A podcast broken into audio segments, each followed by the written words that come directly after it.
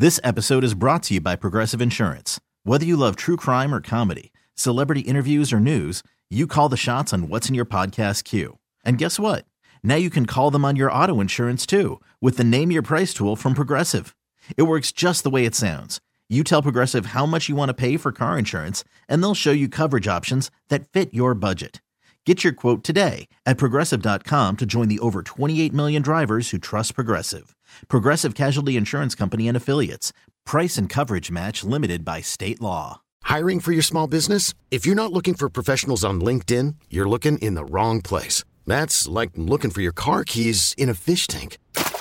LinkedIn helps you hire professionals you can't find anywhere else, even those who aren't actively searching for a new job but might be open to the perfect role. In a given month, over 70% of LinkedIn users don't even visit other leading job sites. So start looking in the right place. With LinkedIn, you can hire professionals like a professional. Post your free job on linkedin.com slash recommend today. Welcome back, guys. DGS on KMOX. So very excited to uh, talk to my next guest, Mickey Dolenz. Of course, everyone knows Mickey Dolenz from the Monkees.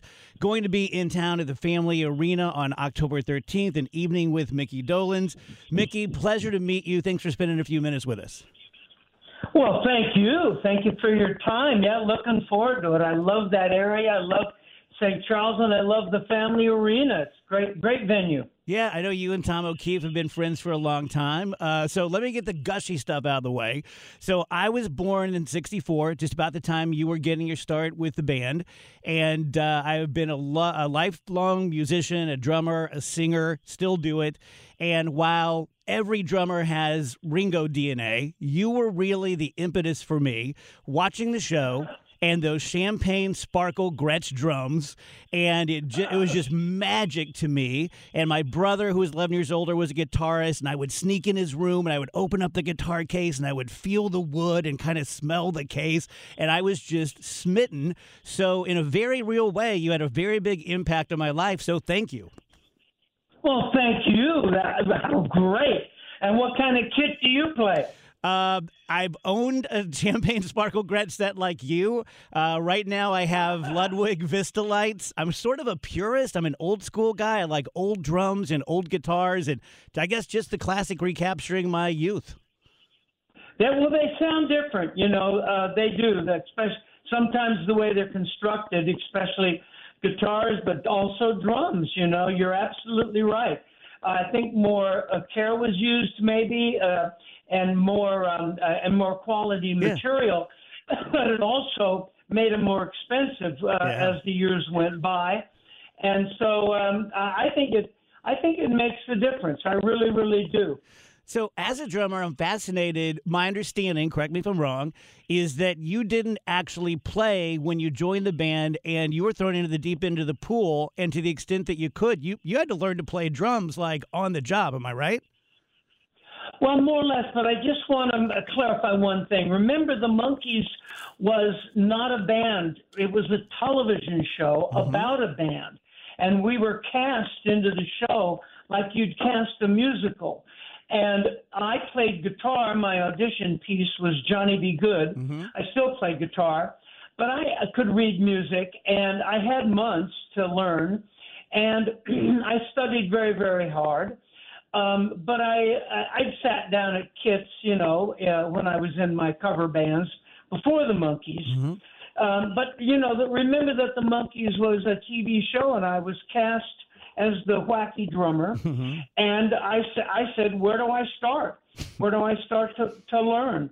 But I didn't have to learn everything. Yeah. I didn't have to learn every groove, every single uh, rhythm. I only had to learn what I had to learn Yeah. w- uh, to play to play those songs. And you know, they were great songs which helped. You think of those songwriters, and I'll be doing all of them in the show, of course. Yeah. But I was so blessed to have these songwriters writing for me. Uh, Tommy Boyce and Bobby Hart, Carole King, Neil Diamond, uh, Harry Nilsson, Paul Williams, Neil Sedaka. You know, these people don't write a lot of duff tunes. and so and so it makes it easy for me as a singer. The toughest thing I found, and I don't know if you sing when you play, the toughest thing that I found playing, of course, is singing lead. It um, it really is like you know patting your head and rubbing your Yeah. stomach at the same same time because as you know as a drummer the drummer is the clock of the band and the um, the lead singer your vocals float all over the place across bar lines and stuff like that not to get too technical but Yeah. you know what i mean Yeah, yeah. that was that was tough and in the 60s with no monitors it was it was crazy And you guys had the, you had the same problem that the Beatles had, which was you were being drowned out by the fans who were screaming for you, and even your amps weren't that big by today's standards. I mean, I, I've, I've read many accounts from the Beatles talking about how frustrating it was and how eventually they just started kind of having fun with it. Uh, what was that like being in front of the audience at the very height of like the Monkee craziness? Well, like that, like you just described, it was impossible to hear a thing. Um, uh, and like I say, there were no monitors and no click tracks, nothing like that. And the sound kept came bouncing off the back wall of the arena.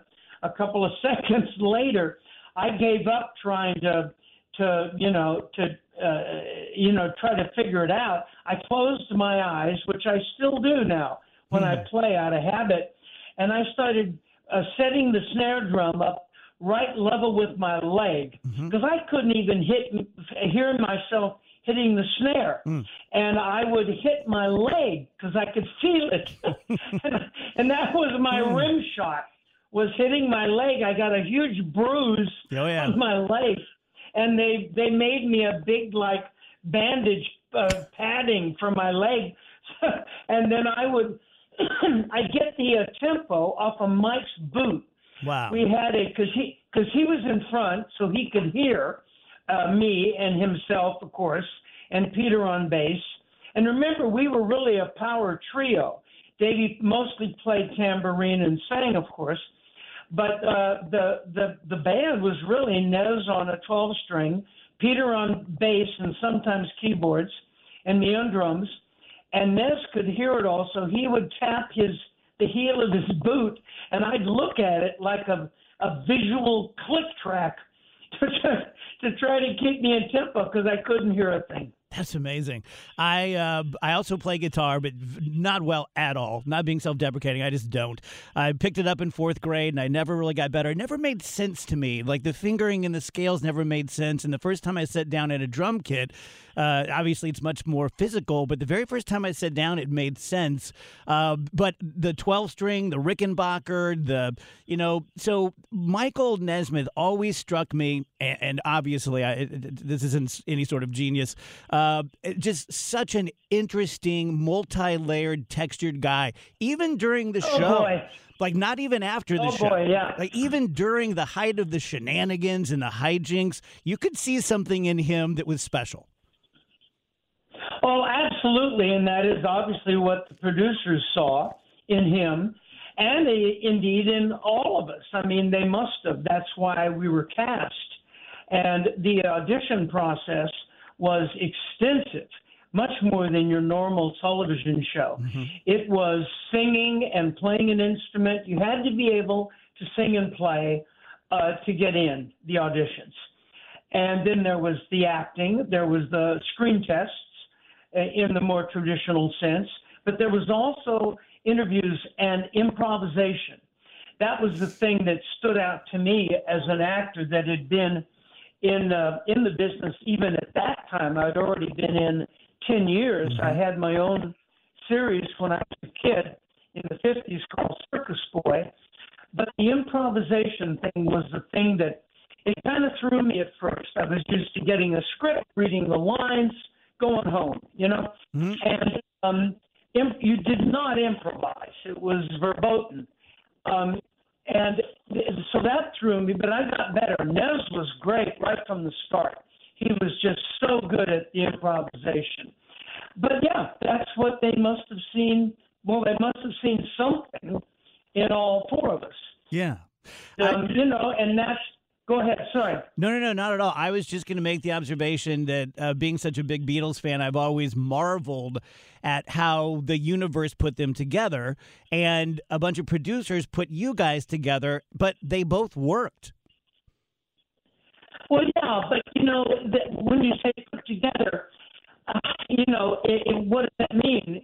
We have been in the business um, for years. Nez had been in folk groups, and so had Peter. David been on Broadway, and then uh, and in, in London doing musicals, and I'd been circus boy and had cover bands, and um, so it, put together, I think is is I don't know, it's just kind of inaccurate. Mm-hmm. We were cast.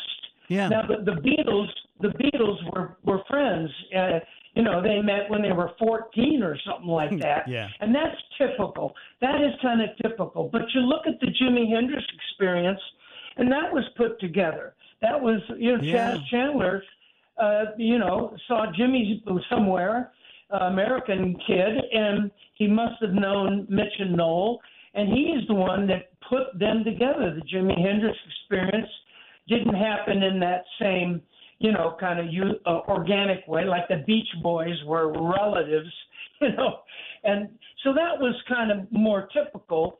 Uh, now, of course, anything goes; you can do it anyway. But remember, yeah. the Monkees again. The Monkees was a television show about yeah. a group, and the group, a group that wanted to be the Beatles. Yeah. And that's one of the fascinating things I think about the show and, and the legs that it obviously had um, because on the television show, remember, we never made it. On the TV show, we were always struggling for the success and trying to get the gig. And we lived in this Malibu beach house, uh, which was the set, of course. Yeah. And um, we were rehearsing and playing and trying to get a record deal. And and it spoke to all those kids around the world that were trying to do the same thing.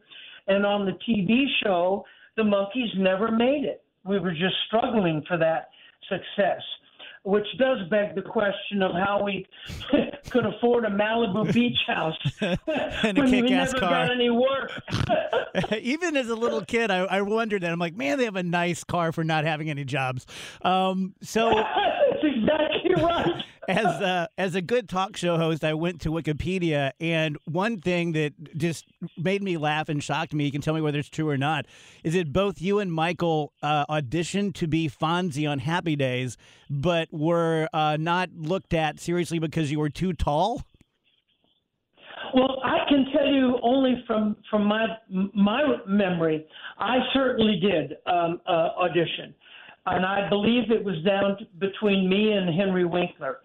And um, I have heard the, that rumor that Nez uh, auditioned, but I don't know that that's true because I don't remember him ever confirming that with me. He could have, he could have absolutely, but I do remember my audition, well, a couple of them, and uh, uh, I believe it was down to me and Henry Winkler because I do remember the interview when uh, audition when we went in and we were both there, and he tells the story um, and years la- uh, later when we became friends, he says, when I walked in and saw you, I thought, oh crap, Mickey Dolenz is here.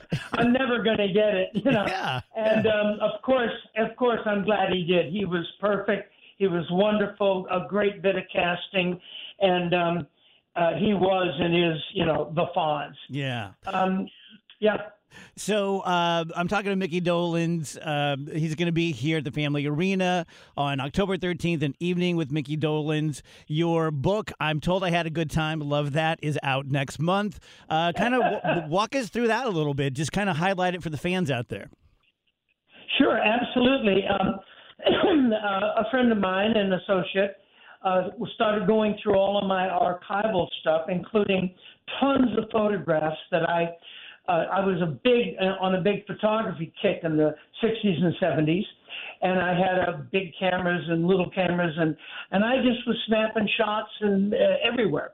Uh, a lot of the other with the other guys, um, Mike, David, and Peter, and then friends of ours that would be hanging around like Stephen Stills and and Harry Nilsson, of course, my my good friend, and then uh, on the road and taking pictures of Jimi Hendrix and the experience when they were opening for us, and all kinds of touring. Anyway, it's a it's a 500 page book wow. of photos, and it's mostly all photos. There's some captions and a couple of little stories, but also stuff from my life before the Monkees, childhood, obviously stuff I kept my uh, photos that my parents had taken. Yeah. And um, so it's a, like I say, it's archival. We're calling it uh, Volume One.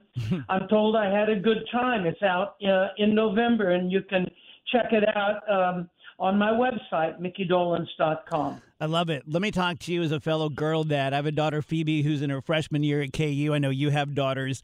Uh, how long did it take them to figure out that their dad was a Monkee, or did they did they care? Well, you know, uh, that's a great question.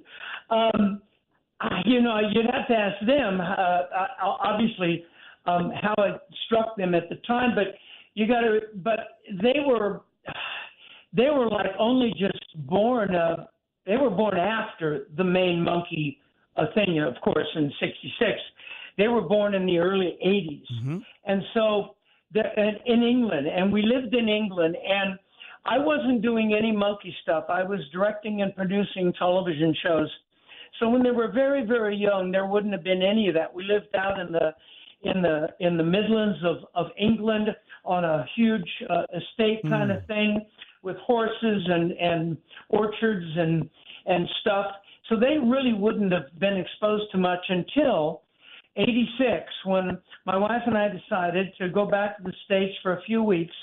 I was offered this uh, reunion tour, and it was supposed to be like 10 weeks, you know, tops, and it turned into three years.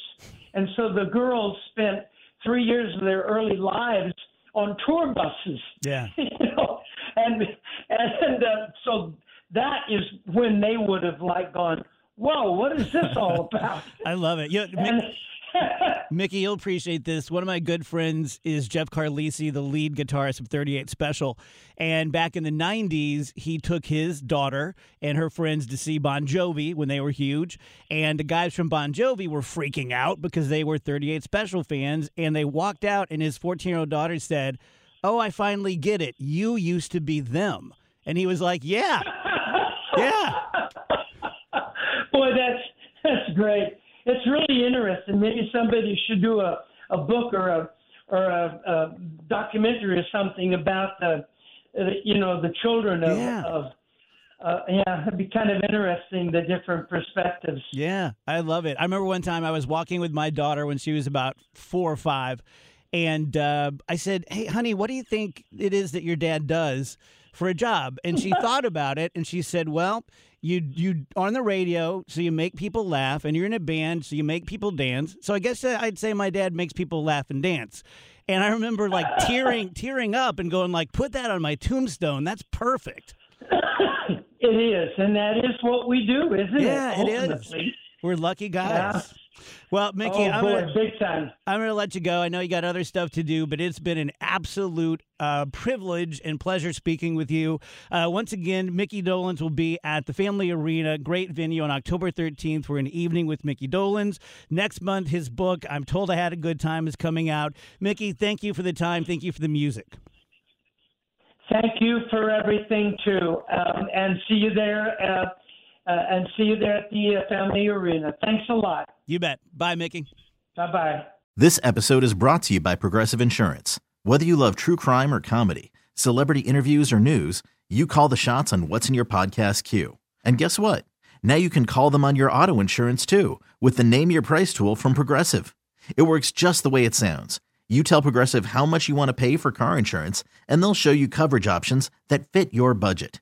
Get your quote today at progressive.com to join the over 28 million drivers who trust Progressive. Progressive Casualty Insurance Company and Affiliates. Price and coverage match limited by state law. We really need new phones. T Mobile will cover the cost of four amazing new iPhone 15s, and each line is only $25 a month. New iPhone 15s? Only at T Mobile get four iPhone 15s on us and four lines for 25 bucks per line per month with eligible trade in when you switch. Minimum of four lines for $25 per line per month with auto pay discount using debit or bank account. $5 more per line without auto pay, plus taxes and fees. Phone fee at 24 monthly bill credits for all well qualified customers. Contact us before canceling account to continue bill credits or credit stop and balance on required finance agreement due. $35 per line connection charge apply. Ctmobile.com. Audacy is giving you a chance to win a trip to London to see Taylor Swift at the Eras Tour. It's Tay in the UK. Hey, it's Taylor. Just download the free Audacy app, log in and listen to a participating station for a minimum of 60 minutes to get your daily entry. And you could win a chance to fly off to London with three friends and see Taylor. I can't wait to see you at the Eras Tour in London. For more, go to audacy.com slash Taylor. Tay in the UK. It's on the Audacy app. Thanks to Republic Records. This is a national contest.